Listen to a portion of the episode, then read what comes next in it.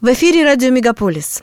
С последними новостями вас познакомит Марина Береговская. Радио «Мегаполис». Канадские новости.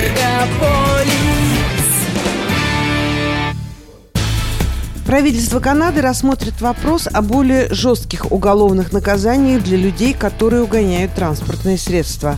Об этом на саммите в Оттаве, посвященном борьбе с угонами автомобилей, заявил премьер-министр Канады Джастин Трюдо. Борьба с угонами автомобилей означает объединение усилий правоохранительных органов, пограничных служб, портовых властей, автопроизводителей и страховых компаний, отметил Трюдо. Он рассказал, что угнанные в Канаде автомобили перепродают продают в Гане, Нигерии и других странах. Трюдо также сообщил, что у одной семьи в Канаде трижды угнали внедорожник. Премьер-министр обвинил предыдущее консервативное правительство в сокращении расходов на безопасность границ, что усложнило предотвращение вывоза из страны угнанных автомобилей. В недавнем исследовании ассоциации Equity говорится, что в Канаде каждые пять минут угоняют автомобиль. Четверг на прошлой неделе материнская компания BCE Inc., которой принадлежит Bell Media, объявила о сокращении 4800 рабочих мест и продаже 45 из 103 региональных радиостанций. Премьер-министр Канады Джастин Трюдо раскритиковал массовое увольнение телекоммуникационной компании BCE Inc и назвал решение бессмысленным.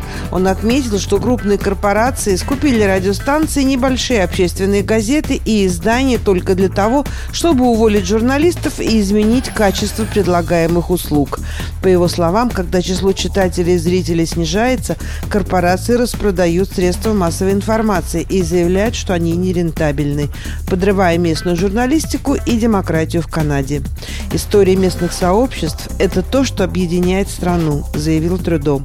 Генеральный директор Bell Media Мирка Бибич сообщил, что доходы компании от рекламы в 2023 году снизились на 140 миллионов долларов по сравнению с прошлым годом.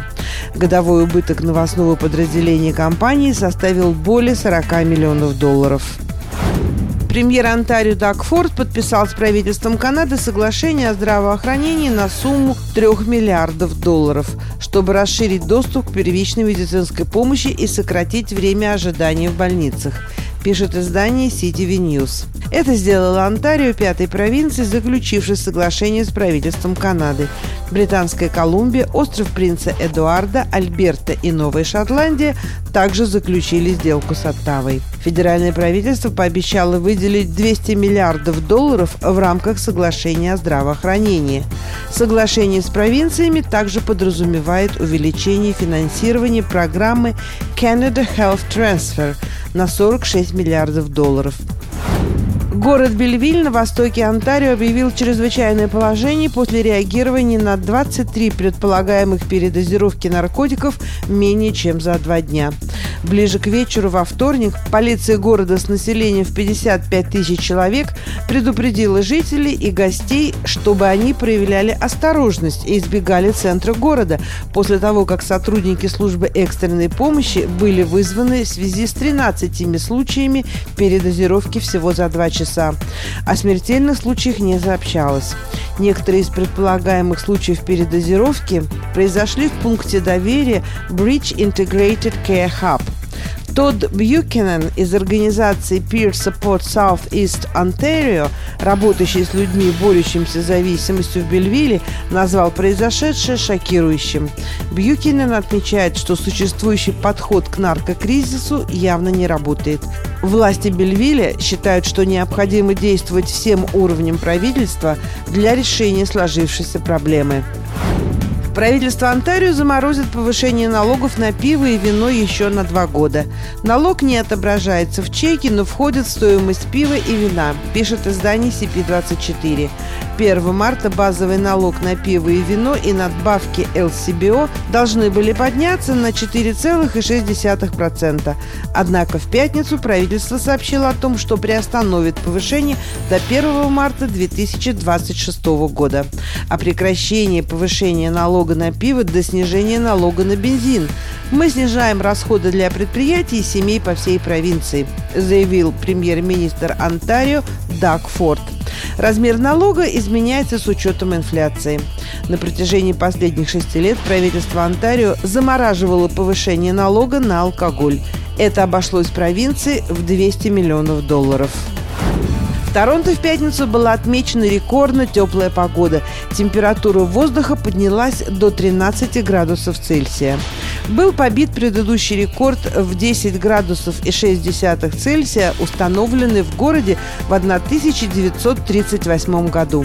Обычно 9 февраля в Торонто максимальная температура воздуха составляла минус 2 градуса Цельсия, минимальная – минус 10.